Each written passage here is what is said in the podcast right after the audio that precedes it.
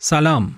من وحید هستم و این قسمت 23 پادکست صندوق.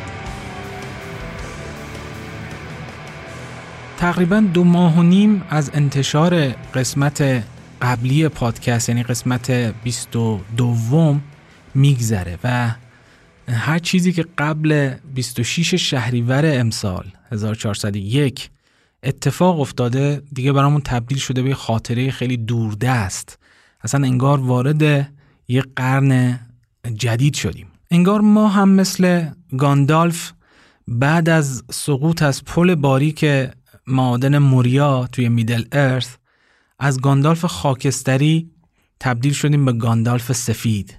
یعنی مصممتر، آگاهتر و قدرتمندتر شدیم. واقعیت اینه که در کنار موسیقی من به تاریخ هم خیلی علاقه مندم خصوصا تاریخ هنر و تاریخ موسیقی. و سعی می‌کنم توی کلاس های خودم هم برای هنرجوها همیشه از تاریخ موسیقی بگم. اگرچه خب بعضی ها بعضی از هنرجوها حوصلهشون سر میره ولی خب به نظر من برای اینکه یه هنرمند خوب بشیم یک موزیسین خوب بشیم و در نهایت یه آدم خوب بشیم خوبه که تاریخ بخونیم. خب تاریخ هنر خیلی مهمه. تاریخ هنر بخش بزرگی از تاریخ بشره. بخشی که احساسات و درونیات آدم ها آدم هایی که تو اون دوره زندگی می‌کردن رو بدون سانسور نشون میده به ما. و در عین حال بازتاب کاملی از جامعه ای که هنرمندا توش زندگی می‌کردن و اون آثار هنری توش به وجود اومدن هم محسوب میشه. این قسمت می‌خوام در مورد یکی از تاریک ترین دوره های تاریخ هنر و تاریخ موسیقی صحبت بکنم. زمانی که آثار هنری توسط سیستم به اصطلاح پالایش می شدن و هنرمندا هم تقسیم می شدن به دو دسته هنرمند خوب و هنرمند منحت. این قسمت درباره موسیقی در دوره آلمان نازیه. مشخصا این قسمت اشاره نخواهم کرد به تولد موزیسین های این ماه به خاطر اینکه حس کنم چیزی برای جشن گرفتن وجود نداره فعلا. فقط به این نکته اشاره می‌کنم که فهرست آهنگ هایی که توی این قسمت ازشون استفاده می‌کنم در کنار تصاویر اشخاصی که ازشون حرف می‌زنم توی وبسایت من تو بخش پادکست قابل دسترسیه اونجا اگر این قسمت پادکست رو انتخاب بکنید توی اون صفحه من اینها رو قرار خواهم داد. آدرس وبسایت هم هم که theboxband.ir که توی بخش توضیحات من این آدرس رو قرار خواهم داد. آه تا یادم نرفته این نکته بگم که آثار من رو یعنی موسیقی که خودم ساختم یا کاور کردم رو از این به بعد می‌تونید توی سایت من مستقیم دانلود بکنید. یعنی دیگه نیازی نیست برید توی ساوند کلاود و جاهای دیگه گوشش بدید. مستقیم امکان دانلودشون توی سایت من تو بخش موسیقی وجود داره.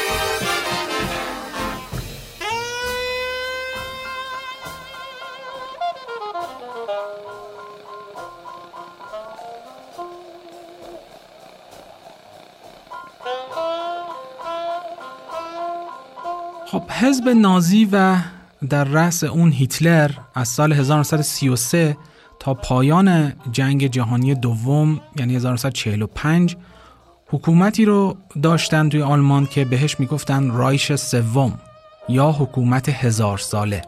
یعنی حکومتی که قرار هزار سال پابرجا باشه. ما با اینکه چرا و چطور حکومت نازی ها به قدرت رسید خیلی کار نداریم و جاش اینجا نیست. که بخوایم بهش بپردازیم.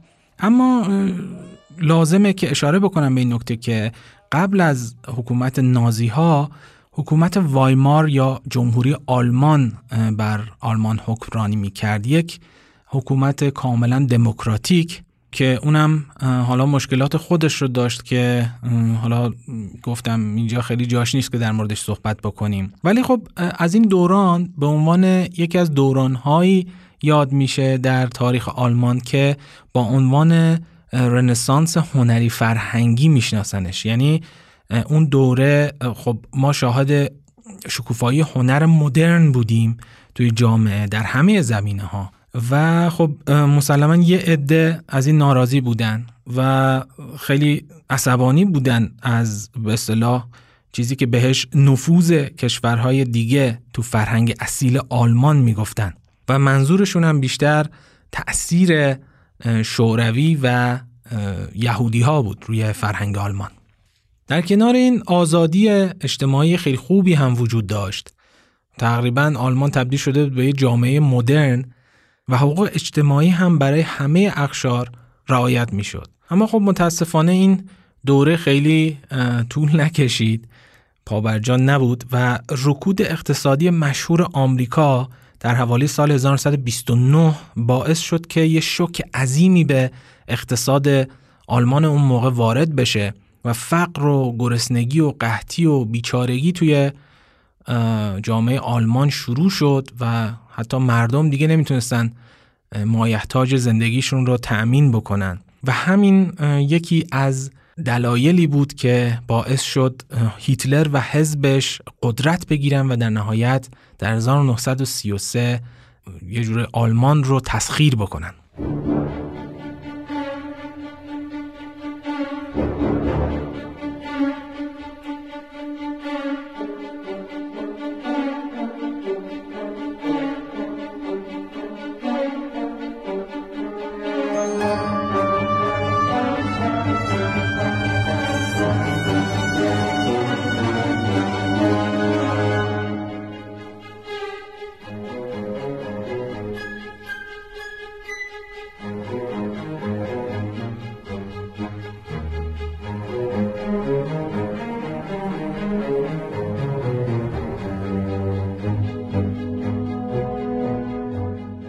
اولین تلاش های حزب نازی برای کنترل فرهنگ و هنر آلمان قبل از به قدرت رسیدنشون شروع شد. در سال 1928 شخصی به اسم آلفرد روزنبرگ یک سازمانی رو تأسیس کرد به اسم سازمان مبارزین فرهنگ آلمان. خب روزنبرگ رو اونایی که اهل تاریخ خوندن هستن می‌شناسن صد درصد. رئیس دفتر سیاست خارجی آلمان نازی بود از 1933 تا 1945 یعنی در طول کل دوره حکومت رایش سوم.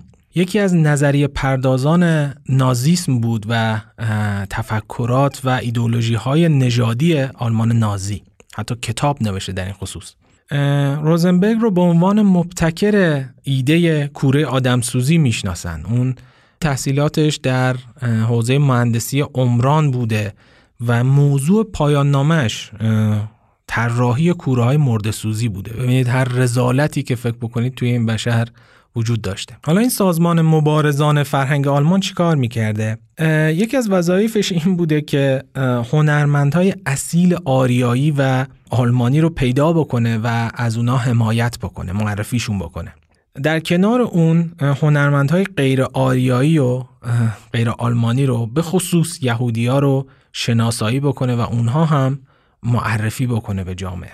یکی دیگه از کارهایی که انجام می‌دادن شناسایی هنرمندهایی بوده که تو سبکای مدرن کار می‌کردن. مثل مثلا سبک جز در کنار اون کار اصلیشون در حقیقت این بود که جلوگیری بکنن از اجرای موسیقی های غیر آلمانی و غیر آریایی. یعنی می‌رفتن توی کنسرت هایی که حالا توسط یهودی ها برگزار می‌شد یا کنسرت های موسیقی های مثل موسیقی جز و اونها رو به هم می‌زدن حمله می‌کردن حالا با چوب و چماق و اینها و هم تماشاچی ها رو کتک می‌زدن هم نوازنده ها و جلوگیری می‌کردن از اجرای کنسرت موسیقی. اما روزنبرگ یه رقیب قدر قدرت داشت که از رزالت چیزی از اون کم نداشت بلکه شاید رزیلتر از اون هم بود. و اون کسی نبود جز یوزف گوبلز که نیازی به معرفی نداره دیگه. فکر کنم همتون اسم گوبلز رو شنیدید.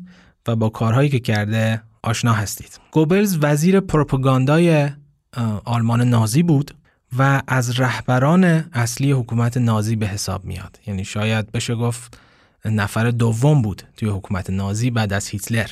خب یکی از اتفاقاتی که توی آلمان نازی میافتاد حالا توی اوایل فعالیت هاشون و به قدرت رسیدنشون این بود که رهبرای این حزب توی مصاحبه هاشون می اومدن علایق و سلیقه های هیتلر رو توی زمینه مثلا هنر خصوصا موسیقی بیان می‌کردن. می‌گفتن که مثلا پیشوا از این سبک موسیقی خوشش میاد از این آهنگساز خوشش میاد اینو گوش میده. و گاهی اختلاف نظرهایی بین اینها میافتاد و اینا جمع می‌شدن می‌رفتن پیش هیتلر و می‌خواستن که میانجیگری بکنه بین اینها. کلا این علایق و سلیقه هایی که از قول هیتلر اعلام می‌شد و سلیقه ها و علایقی که خود هیتلر توی مصاحبهاش و سخنرانیهاش بهش اشاره می‌کرد اینها شاید مهمترین معیار تصمیمات فرهنگی هنری حکومت آلمان نازی بودن.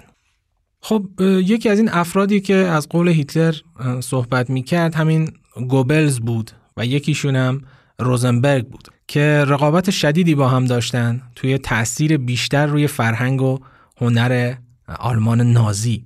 خب بین این دوتا گوبلز دست بالاتری داشت. چرا؟ یکی اینکه به هیتلر نزدیکتر بود از نظر شخصی و دو اینکه خودش دانش آموخته ادبیات و روزنامه نگاری بود و قدرت و نفوذ سیاسی خیلی زیادی داشت نسبت به روزنبرگ به همین دلیل معمولا توی این مناقشه ها و اختلاف ها گوبلز بود که برنده میدان می‌شد. خب در 1933 وقتی که حزب نازی به قدرت رسید گوبلز شد وزیر پروپاگاندا یا همون پرپکانی خودمون. یکی از اولین کارهایی که انجام داد تأسیس تالار فرهنگ رایش یا تالار فرهنگ آلمان بود. خب این یه سازمان یا یه مؤسسه بود که یه زیر مجموعه هم داشت. حالا برای هر بخش هنری زیر مجموعه داشت. یکی از زیر مجموعه که ما خیلی باش کار داریم تالار موسیقی آلمان بود. و داستان از این قرار بود که هر هنرمندی که می‌خواست فعالیت بکنه حالا تو هر زمینه ای باید عضو این تالار می‌شد و عضو این مؤسسه می‌شد و بعد باید برای کارهاش مجوز می‌گرفت. خب مسلما این وسط یهودیا و غیر آلمانی ها اونایی که حالا نژادشون در حقیقت آریایی نبود اجازه کار نداشتن. اگرچه عضو این تالار می شدن ولی خب بهشون مجوز داده نمی‌شد. بعد جالب اینجاست که به بعضی ها مجوز هم می‌دادن حداقل اون اوایل کار ولی بعد جلوگیری می‌کردن از اجراهاشون و کنسرتهاشون. مثلا کنسرت برونو والتر علیرغم اینکه مجوزم گرفته بود به دلیل احتمال وقوع خشونت کلا تعطیل شد و کنسل شد برنامهش. خب تأسیس این تالار اختلافات بین گوبلز و روزنبرگ رو خیلی بیشتر کرد. و روزنبرگ میومد موش میدوون توی کارهای گوبلز و یکی از کارهاش این بود که موزیسین هایی که گوبلز تایید می‌کرد و ازشون تعریف می‌کرد رو انقدر می‌رفت تو زندگیشون کنکاش می‌کرد که یک آتوی چیزی ازشون پیدا بکنه و مجبورشون بکنه به استعفا حالا اگر مقامی گرفتن یا اینکه بالاخره یه جوری از چشم مردم بندازدشون به عنوان مثال می‌تونم به ریچارد استراوس اشاره بکنم. یکی از برجسته ترین حالا موزیسین هایی که ما می‌شناسیم توی قرن بیستم. خب گوبلز استراوس رو به عنوان رئیس تالار موسیقی رایش انتخاب می‌کنه. همون اول. و ویلهلم فورتونگلر رو هم به عنوان معاونش. ببینید فورتونگلر بعدا در موردش صحبت خواهیم کرد. یکی از برجسته ترین رهبران ارکستر قرن بیستمه. یعنی شاید بشه گفت همه رهبران ارکسترهایی که بعد از اون به اصطلاح شاخص شدن و مشغول به کار شدن ازش الهام گرفتن. انقدر استاد بود در این زمینه. خب اینجا من صدای گوبلز رو براتون پخش می‌کنم. اون سخنرانیش که توش ریچارد استراوس و ویلهلم فورد ونگلر رو به عنوان رئیس و معاون این تالار انتخاب می‌کنه Kraft Gesetzes übernehme ich selbst die Führung der Reichskulturkammer insgesamt. Für die Reichsmusikkammer zum Präsidenten Generalmusikdirektor Dr. Richard Strauss, zu Mitgliedern des Präsidialrates Generalmusikdirektor Staatsrat Dr. Wilhelm Furtwängler. خب روزنبرگ چی کار کرد؟ اومد اعلام کرد که این آقای ریچارد استراوس توی یکی از اپراهاش از یک شعری استفاده کرده که شاعرش شتفان سوایگه که احتمالا خیلیاتون اون رو می‌شناسید یکی از نویسنده های مطرح اون دوره های آلمان که یهودی هم بود خب با توجه به اینکه شاعر این اپرا یهودی بوده پس کل اپرا و سازنده اون هم گناهکار مقصر میشن و باید حذف بشن از سیستم حکومت آلمان و سیستم فرهنگی آلمان. اما خب گوبلز این رو انکار می‌کنه و خیلی تلاش می‌کنه که با این تفکر مقابله بکنه. خیلی موضوع سنگینیه به خاطر اینکه استراوس رو انتخاب کرده به عنوان رئیس تالار موسیقی. این حال روزنبرگ انقدر کنکاش می‌کنه انقدر جستجو می‌کنه توی زندگی استراوس تا بالاخره یه نامه ای رو پیدا می‌کنه از اون به شتفان سوایگ و بالاخره مجبور میشه استراوس که استعفا بده. خب بیاید یک بخش هایی رو از اون اپرایی که ازش صحبت کردم اثر استراوس رو بشنویم با نام دی Schweigsame Frau یا The Silent Woman یا زن خاموش که در سال 1935 نوشته شده و اجرا شده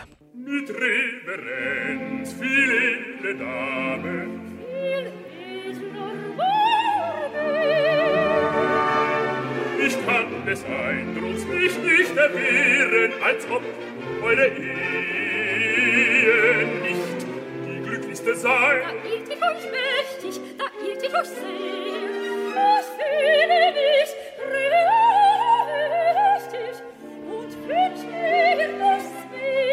meint ich zu hören, vorhin an der Türe, erbitterte Rede.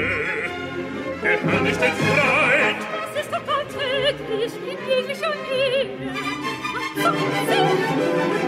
Sich, gut. doch klagte Morosus, ihm ging es ans Leben, er wollte euch nicht länger, er hält es nicht aus.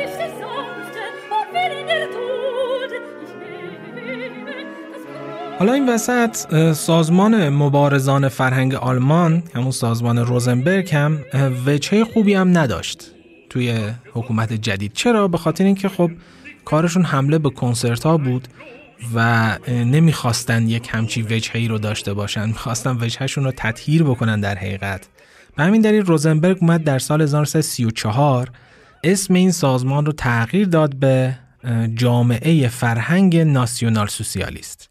یعنی یه اسم فرهنگی تر و دهن پرکنتر گفتن نداره قدرت دست اینا افتاده بود و دیگه نیازی نبود بریزن کنسرت ها رو به هم بزنن. خیلی راحت می‌تونستن اصلا به کسی اجازه کار ندن و شروع کرد به فعالیت در زمینه به اصطلاح فرهنگی و هنری.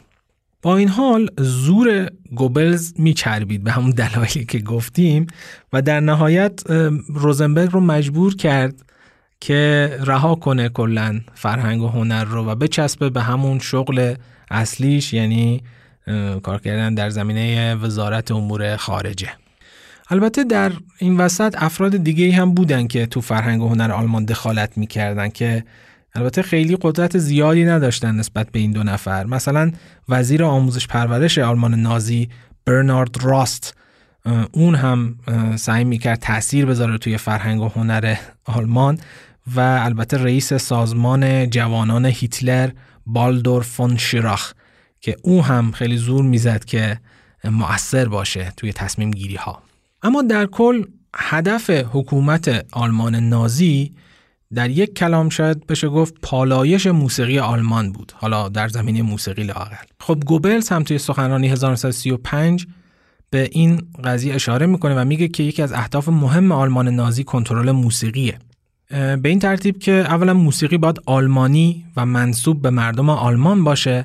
باید روح آلمانی بودن رو به همراه داشته باشه و در کنار اون باید مخالفت بشه با هر گونه مدرن سازی موسیقی یا تجربیات جدید در زمینه موسیقی. اینجا یه اشاره خیلی کوتاه بکنم این قضیه که خب در ده 1930 ما خبری هنوز از راک و نمی‌دونم متال و اینا نیست. اون زمان موسیقی اصلی مردمی موسیقی جز بوده و این سبک به خاطر ماهیتش تجربیات و تحولای زیادی توش صورت می گرفته در کنار اون موسیقی کلاسیک هم دستخوش تحولات و تغییرات زیادی بوده. به همین دلیل خب با این مخالفت می کرد حکومت آلمان نازی. خب در راستای همین سیاست فرهنگی حکومت آلمان بعد از 1933 خب یهودیا و غیر آریایی از موسیقی آلمان کم کم کنار گذاشته شدند. آثار افرادی مثل فلیکس مندلسن، آفنباخ، گرشوین حتی و خیلی های دیگه از اجراهای موسیقی حذف شدن بالکل خب به دلیل یهودی بودن و حتی نوت هاشون دیگه فروخته نمی‌شد یعنی کامل حذف شده بودن از سیستم فرهنگی آلمان. کلیه پروژه های تجربی موسیقی متوقف شدند و دیگه اجازه فعالیت نگرفتند. مثلا از آثار افرادی مثل آرنولد شوئنبرگ آلبان برگ و هانس آیزلر به دلیل استفاده از ایتونالیته یا آتونالیته در موسیقی جلوگیری به عمل اومد. جالب اینه که اون اولا خیلی مستقیما جلوگیری نمی‌شد از این اجراها و این به اصطلاح حذف شدن تدریجی اینها. خب چیکار می‌کردن؟ صرفا میومدن چوب لای چرخ اجرای آثار اونها میذاشتن به اسم اعمال سلیقه مدیران محلی. و بعد مثلا هیتلر میومد سخنرانی می‌کرد انتقاد می‌کرد از تصمیم این مدیرها.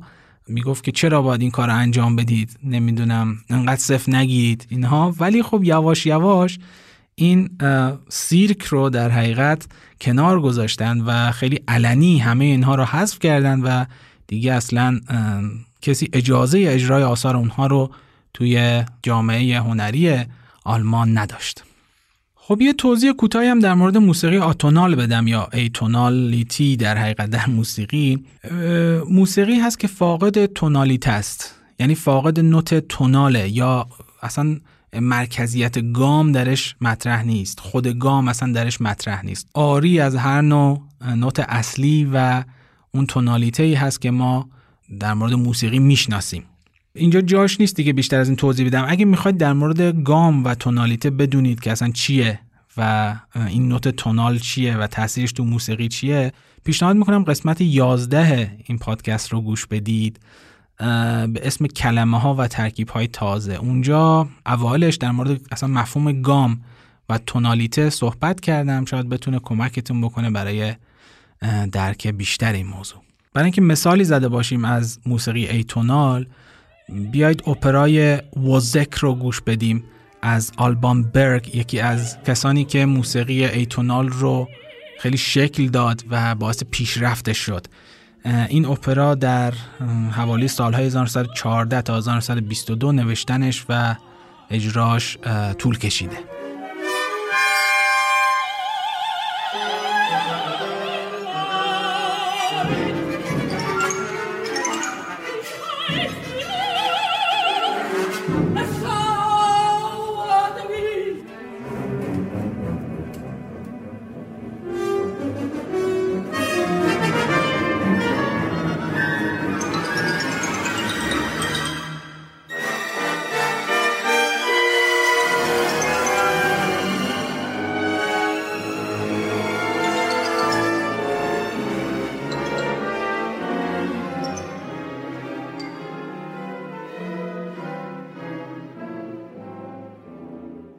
خب دیگه تا عواست 1935 تقریبا همه یهودی ها از فرهنگ و هنر آلمان کنار گذاشته شدن و انواع هنر مدرن از جامعه رسمی آلمان هم زدوده شد.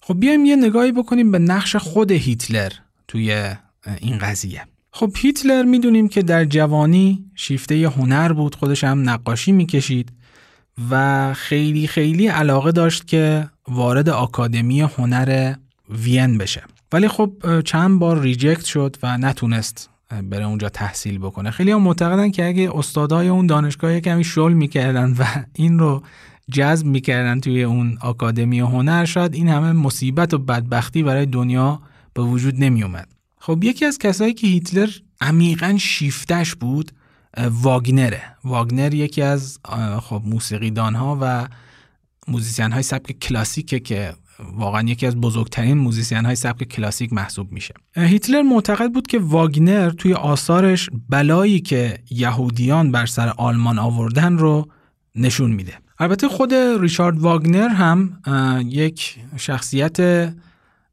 نژادپرست بود و حتی در زمینه این عقایدش هم مقاله نوشته. یک مقاله داره به اسم یهودیت در موسیقی که درباره تاثیر یهودیان روی موسیقی آلمان اونجا صحبت کرده یک مقاله خیلی طولانی است که حتی نوشتنش هم حالا بخشای مختلفش در طی چند سال طول کشیده. خب توی اون مقاله میگه که چون یهودیا یک کشور واحد نداشتن و همیشه در حال مهاجرت بودن نمی‌تونن هنرمند اصیلی بشن چون ریشه ندارن. این چیزیه که ریچارد واگنر بهش اشاره می‌کنه. خب اینا عقایدی بود که هیتلر هم عمیقا بهش اعتقاد داشت و یه جوره خودش رو قهرمان اپراهای واگنر می‌دید که اومده از آسمون که آلمان رو نجات بده. از نظر هیتلر موسیقی خوب چی بود؟ یکی اینکه باید به مذاق جامعه خوش بیاد و دو اینکه حکومت رو حمایت و تایید بکنه حکومت آلمان نازی رو. چه از نظر سیاسی چه از نظر فرهنگی. هیتلر یه مداخلات عجیب و غریبی هم توی موسیقی آلمان می‌کرد. مثلا شخصا یه سری قطعات رو برای تایید یا برای ممنوعیت انتخاب می‌کرد و اعلام می‌کرد اونها رو.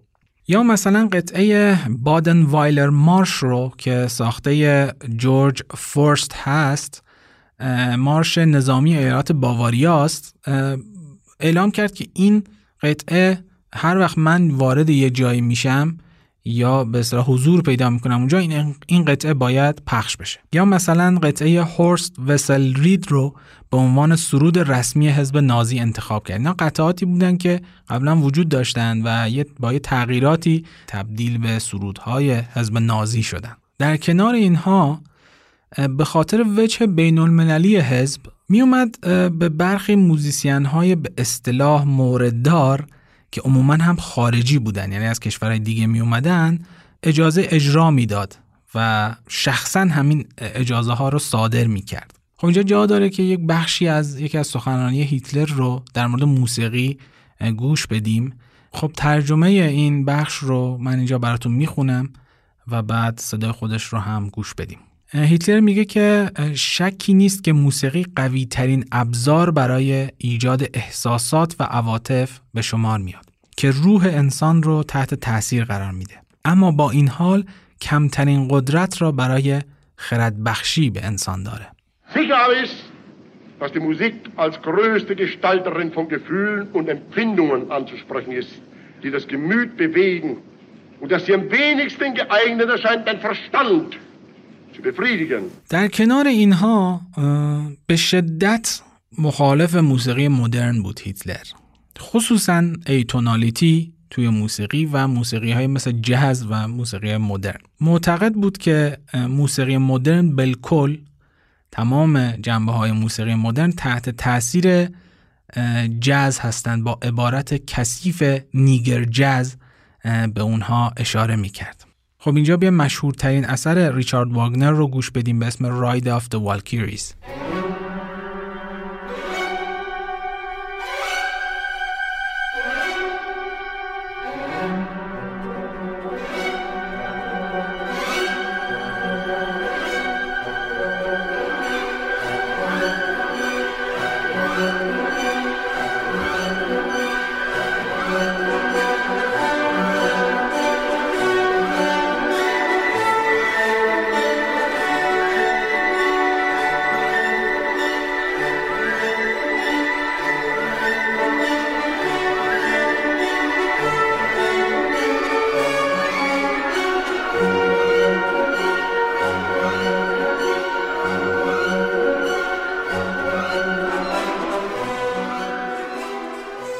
گفتیم که گوبلز وزیر پروپاگاندا بود و قدرت خیلی زیادی هم داشت. توی دوران وزارت گوبلز رونق خیلی زیادی یکی توی ساخت و تجهیز تالارهای موسیقی اتفاق افتاد. یکی توی تولید سازهای موسیقی و سازهای موسیقی دیگه خیلی به صورت mass production تولید می شدن تولید انبوه و در کنار اونها چاپ و فروش نوتهای موسیقی هم خیلی رونق گرفت و زیاد شد در حقیقت. اما رونق چه نوع موسیقی؟ موسیقی آریایی و آلمانی اصیل. اینجا بیایم باز یکی از سخنانی های گوبلز رو بشنویم در خصوص همین موضوع. توی این سخنرانی گوبلز میگه ما تئاتر آلمانی داریم، سینمای آلمانی داریم، مطبوعات و ادبیات آلمانی داریم. ما هنر والای آلمانی داریم. ما موسیقی و رادیوی آلمانی داریم. اما اتهامی که بر علیه ما بیان می شود غالبا این است که چون تعداد یهودی ها در فرهنگ و هنر آلمان زیاد است امکان حذف آنها وجود ندارد و ما نمی توانیم آنها را جایگزین کنیم من قویا این موضوع را تکذیب می کنم Wir haben ein deutsches Theater, einen deutschen Film, eine deutsche Presse, ein deutsches Schrifttum, eine deutsche bildende Kunst, eine deutsche Musik und einen deutschen Rundfunk. Der früher oft gegen uns vorgebrachte Einwand, es gäbe keine Möglichkeit, die Juden aus dem Kunst- und Kulturleben zu beseitigen, weil deren zu viele seien und wir die leeren Plätze nicht neu besetzen könnten. به این ترتیب بود که تقریبا نصف ارکستر سمفونیک وین توی آشویتس و اردوگاه های کار اجباری بودند و برای نگهبان های زندان موسیقی می زدن. توی همون سال 1933 هنرمندان بیکار شده یهودی اومدن یه انجمنی رو تأسیس کردند به نام انجمن فرهنگی یهودیان آلمان. این انجمن چیکار می‌کرد؟ به یهودیان هنرمند کمک می‌کرد که توی محلهای خاصی که به مالکیت یهودیان هم بود آثار خودشون رو به نمایش بذارن یا اجرای موسیقی داشته باشن خب گفتیم که تا سال 1935 تقریبا همه یهودیا از فرهنگ و هنر آلمان کنار گذاشته شده بودند ولی دیگه تا سال 1942 که دیگه اوج دیپورت و جابجایی و فرستادن یهودیا به اردوگاه ها بود و همچنین مصادره اموالشون دیگه این انجمن موضوعیتی نداشت. این تالار فرهنگ آلمان که گوبلز تأسیس کرده بود یک فهرستی هم از هنرمندها و آثار غیر مجاز تهیه کرده بود که عموما شامل هنرمندهای یهودی و هنرمندهای سبک مدرن بود و اینو ابلاغ کرده بود به همه حالا انتشاراتی های موسیقی و همچنین رادیو که اجازه ندارید این آثار رو پخش بکنید. اما با همه این حرف ها سیاست به درون موسیقی و ایدئولوژی فرهنگی نازی ها هم نفوذ کرده بود. مثلا مجارستان که در ابتدا متحد آلمان نازی بود موزیسین هاش خیلی راحت می‌تونستن توی آلمان اجرا بذارن. مثلا موزیسیانی به اسم بلا بارتوک که علنا ضد فاشیست بود. او هم خیلی راحت می‌تونست بیاد و توی آلمان اجرا بذاره. خب گفتیم قبلا هم که به خاطر وجه سیاسی خارج کشور حزب نازی بعضی جاها کوتاه می اومدن و اجازه اجرا می‌دادن. اما در کل باید یه نکته ای رو به یاد داشته باشیم و اونم اینه که هر چیزی در حکومت‌های دیکتاتوری وسیله برای پیشبرد اهداف سیاسی. در آلمان نازی هم همینجوری بود. در حقیقت توی آلمان نازی موسیقی هم بخشی از ماشین قتل عام بود. من به شخص مخالف مقدس سازی موسیقی هستم مقدس سازی هنر بر کل چون واقعیتش اینه که تاریخ بارها خلاف این رو ثابت کرده و نشون داده که موسیقی و هنر هم می‌تونن شیطانی، تخریبگر و در راستای پیشبرد اهداف سیاسی باشن. اینجا بیاد همون مارش هورست وسل لید رو گوش بدیم آهنگی که با ورود هیتلر به محلهای حالا سخنرانی یا محلهای عمومی اجرا می شد.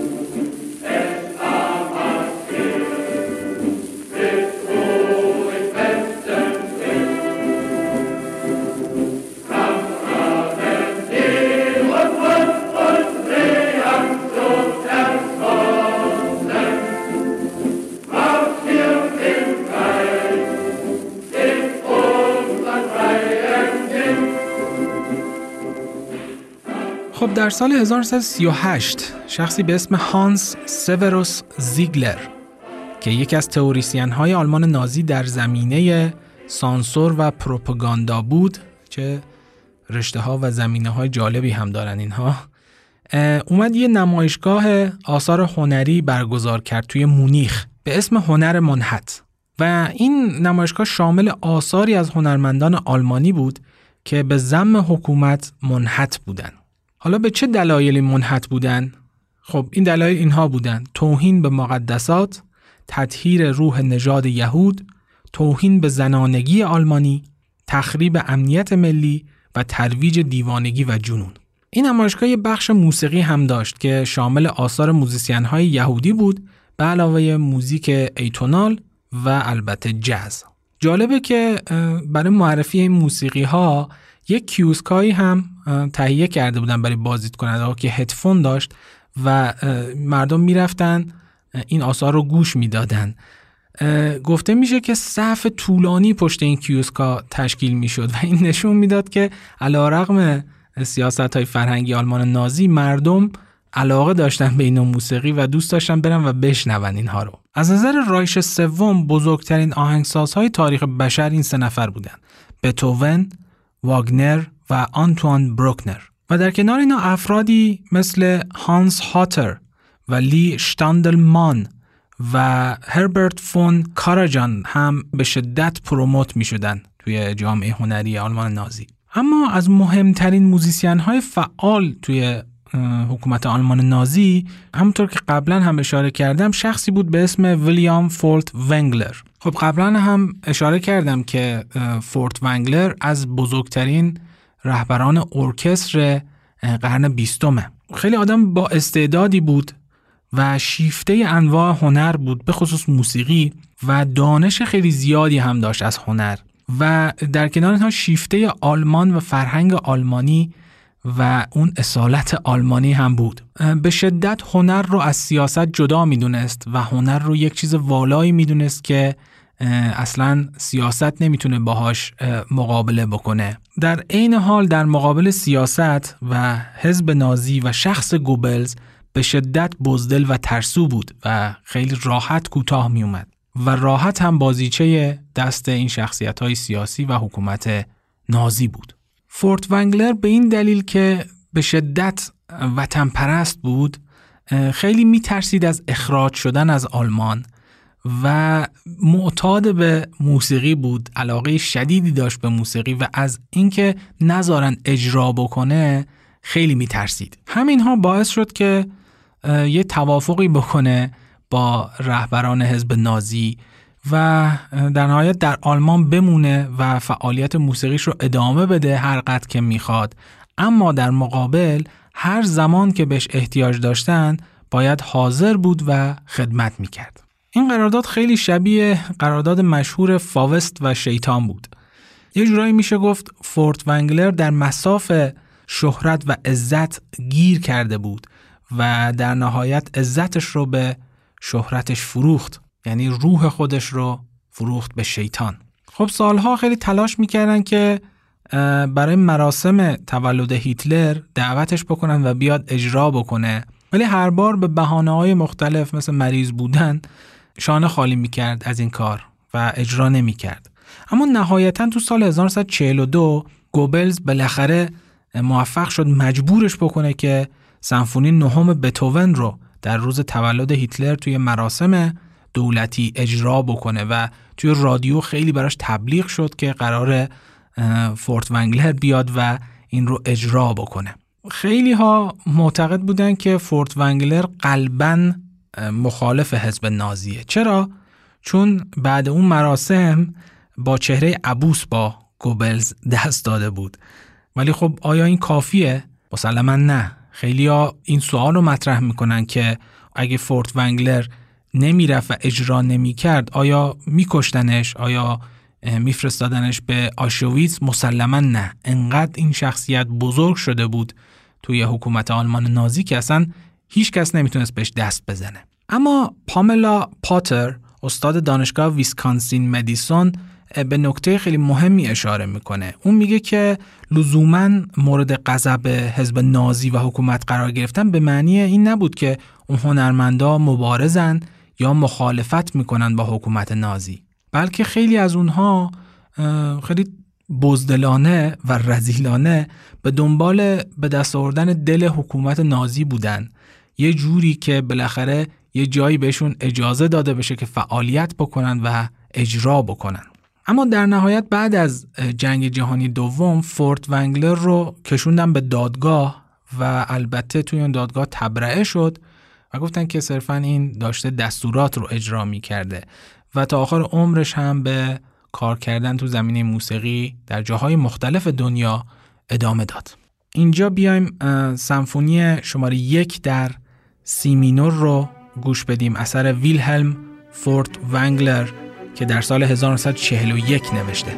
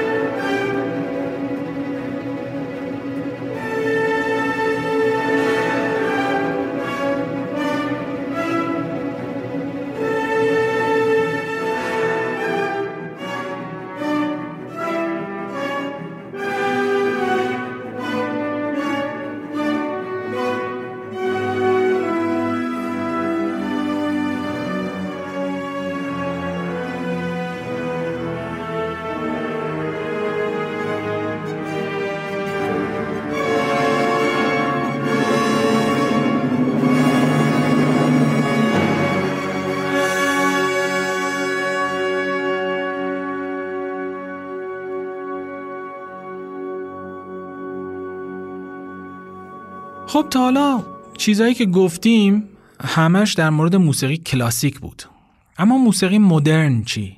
تو آلمان موسیقی مدرن چه اتفاقی براش افتاد؟ این چیزیه که من خودم خیلی سخت تونستم مطلب در موردش پیدا بکنم چند تا مقاله خوب پیدا کردم که به این موضوع پرداخته بودن توی خود همون مقاله ها هم اشاره شده بود که همیشه در مورد موسیقی کلاسیک توی آلمان نازی صحبت شده و این موضوع از چشم محققین دور مونده. خب گوبلز یک قانون بلند بالایی برای رادیو آلمان نازی نوشته بود که بند اولش خیلی جالبه.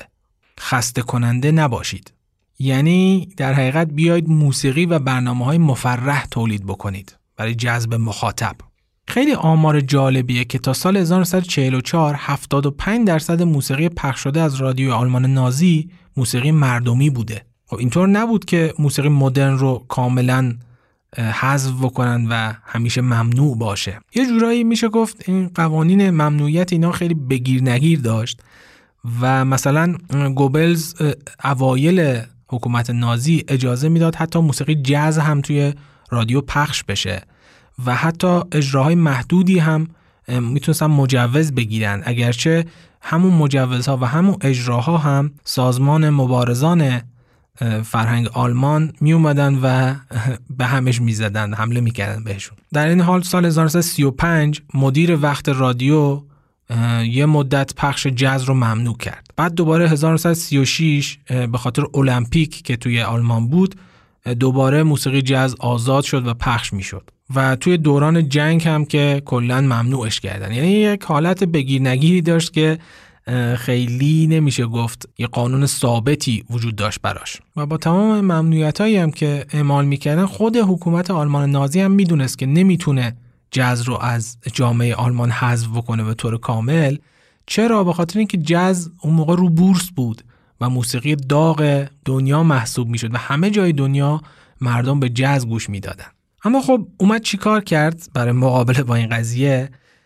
یک این که اسم جاز رو تغییر داد. اومد گفت که به جای جاز بگیم دنس میوزیک یا موسیقی رقص.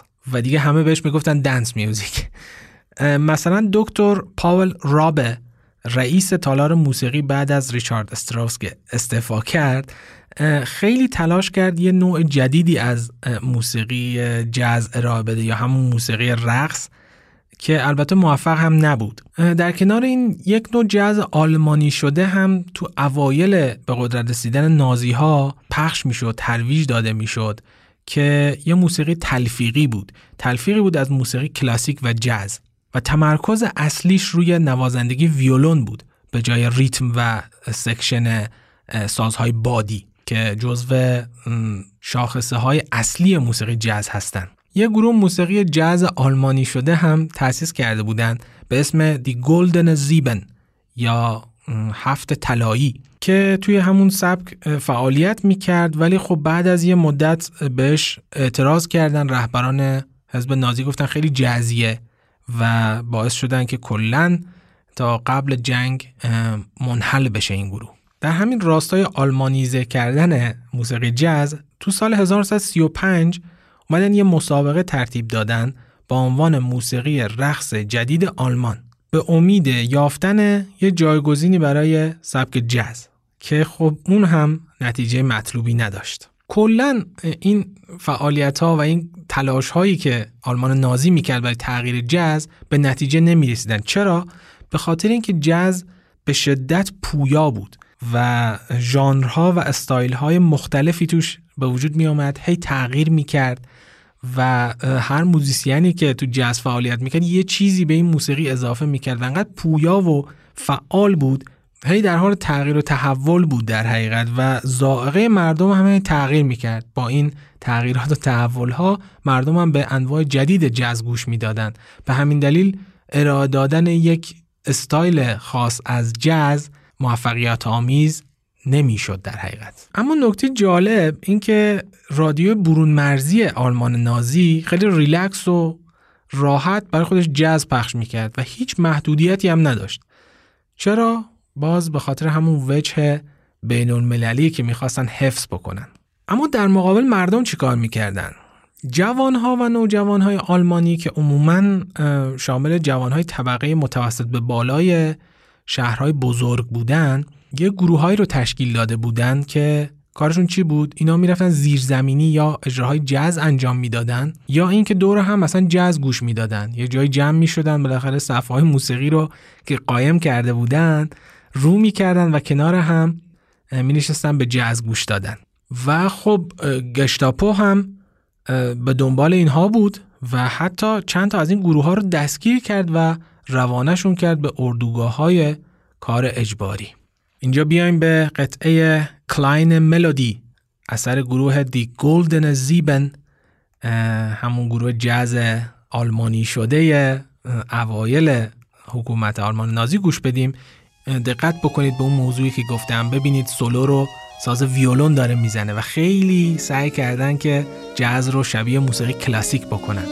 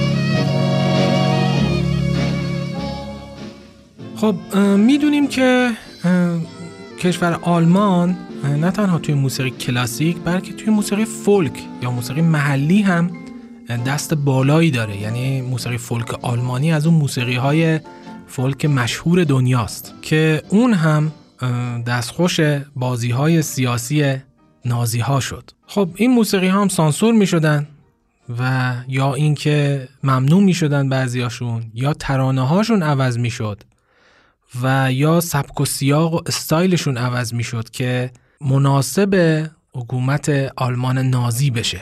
مثلا آهنگ هایی که هنگام جشن و نوشیدن الکل استفاده می‌شد بین مردم آلمان اونا ترانه هاش اومدن تغییر دادن و تبدیلشون کردن به آهنگ های پیش آهنگی و یا آهنگ هایی که اشتیاق ایجاد بکنه توی سربازایی که رفته بودن به جنگ. خب یه مثال بزنیم اینجا.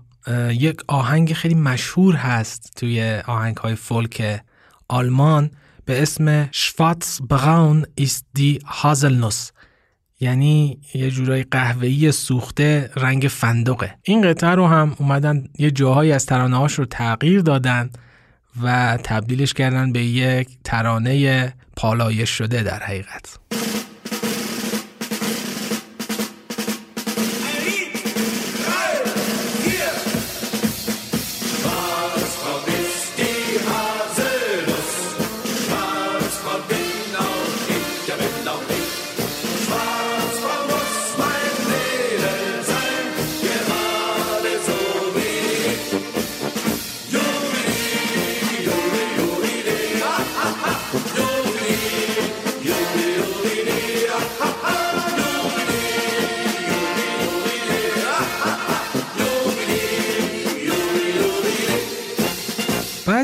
آهنگ های فولک هم توسط جوانهای مخالف حکومت که نمی‌خواستن عضو بشن توی سازمان جوانان هیتلر خوانده و اجرا می شدن. یه مثال هم از اینها بزنیم. یک آهنگ فولک مربوط به قرن 19 همه به اسم دی دانکن زیند فای یا فکر کردن آزاده این قطعه ترانه خیلی فوقلاده داره. در مورد این صحبت می‌کنه که هر کاری که به من بکنی شکنجم بکنی زندانیم هم بکنی باز هم من فکر خودم رو دارم و می‌تونم فکر بکنم و نمی‌تونی جلوی فکر کردن من رو بگیری چون فکر کردن آزاده.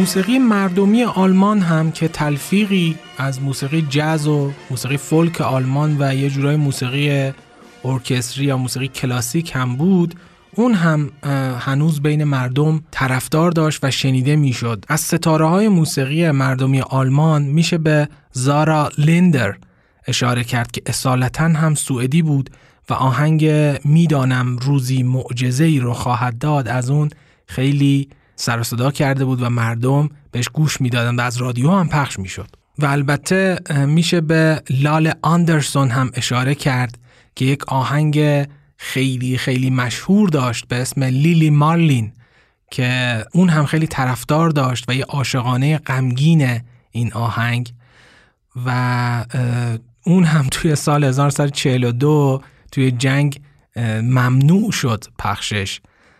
و خود لال آندرسون هم به اتهام تلاش برای تضعیف روحیه سربازان آلمانی با اجرای آهنگ غمگین دستگیر و زندانی شد. یک سال توی زندان بود به خاطر این کار. بیایم این قطعه رو گوش بدیم. لیلی مارلین با خوانندگی لال آندرسون.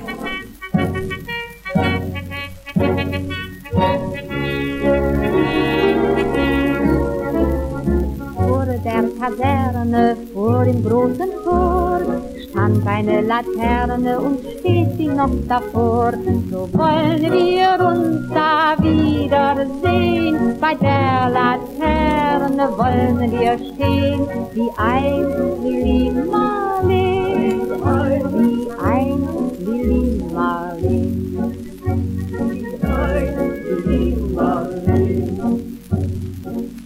beiden Schatten sahen wie einer aus, dass wir so lieb uns hatten, das sah man gleich daraus. Und alle Leute sollen es sehen, wenn wir bei der Laterne stehen, wie ein Lili Marlin, wie ein Lili Marlin. Wie ein Lili Marlin.